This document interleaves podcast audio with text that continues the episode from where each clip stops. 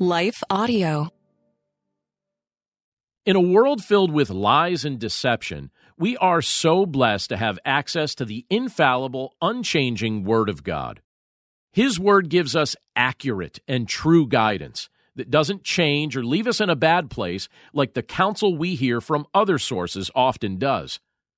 Before we read the truth found in today's passage, let's pause for a quick message from the sponsors of today's episode. Then we'll dig into the scriptures together.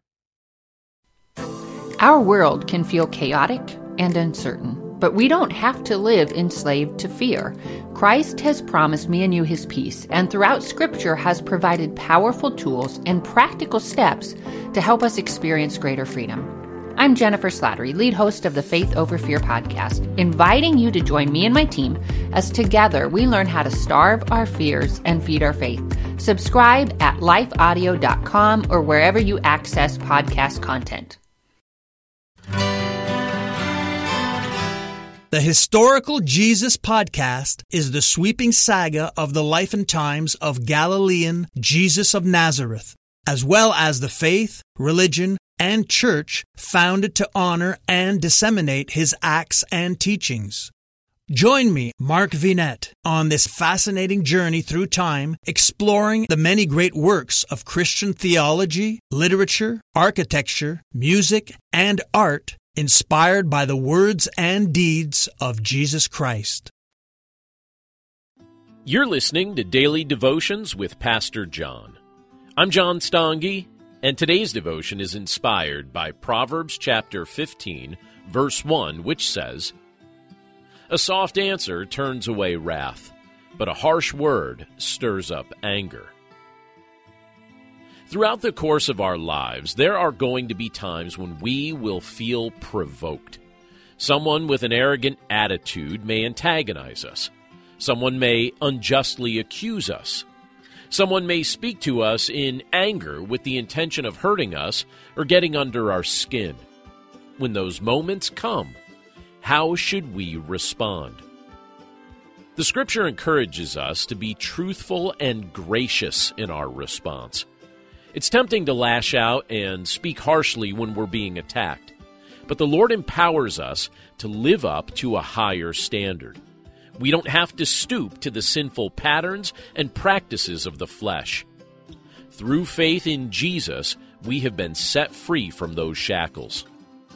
As Christ has treated us with mercy, kindness, and truthfulness, so too should we respond to others in the same fashion.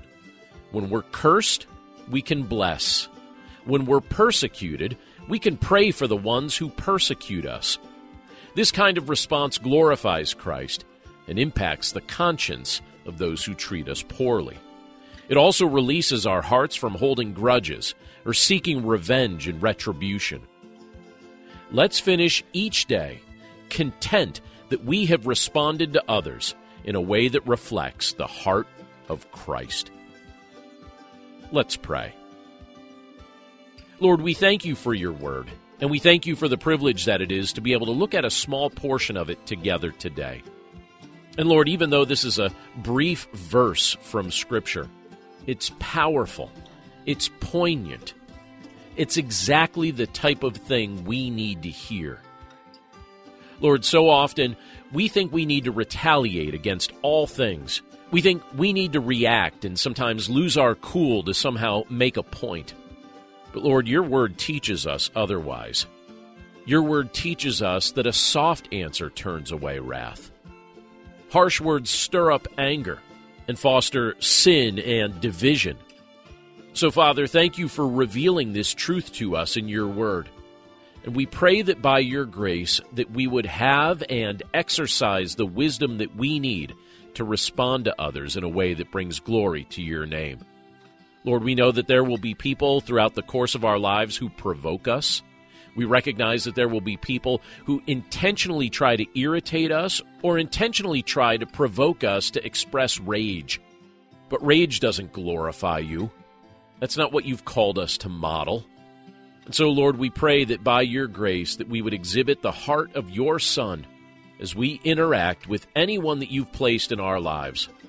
We pray that our lives would be marked by mercy and compassion and genuine others centered love, and that your power would intervene in our lives in such a way that it has a noticeable effect not only on us, but those we interact with as well. Father, we're grateful for all that you've shown us through your Son, Jesus Christ, and we pray for your grace, mercy, help, and forgiveness in all contexts we find ourselves in. We love you, Lord, and we thank you for your presence with us today. And we pray this all in Jesus' name. Amen. Hey, Ted, what do you want to do today? Well, Ashley, I've always got uh, work to do, naps to take. But I have a better idea. How about we invite everyone to listen to the Team Us podcast? I love that idea. Let's do it right now. Hi, everyone. We're Ted and Ashley Slater, and we'd love for you to join us as we talk about teamwork in marriage.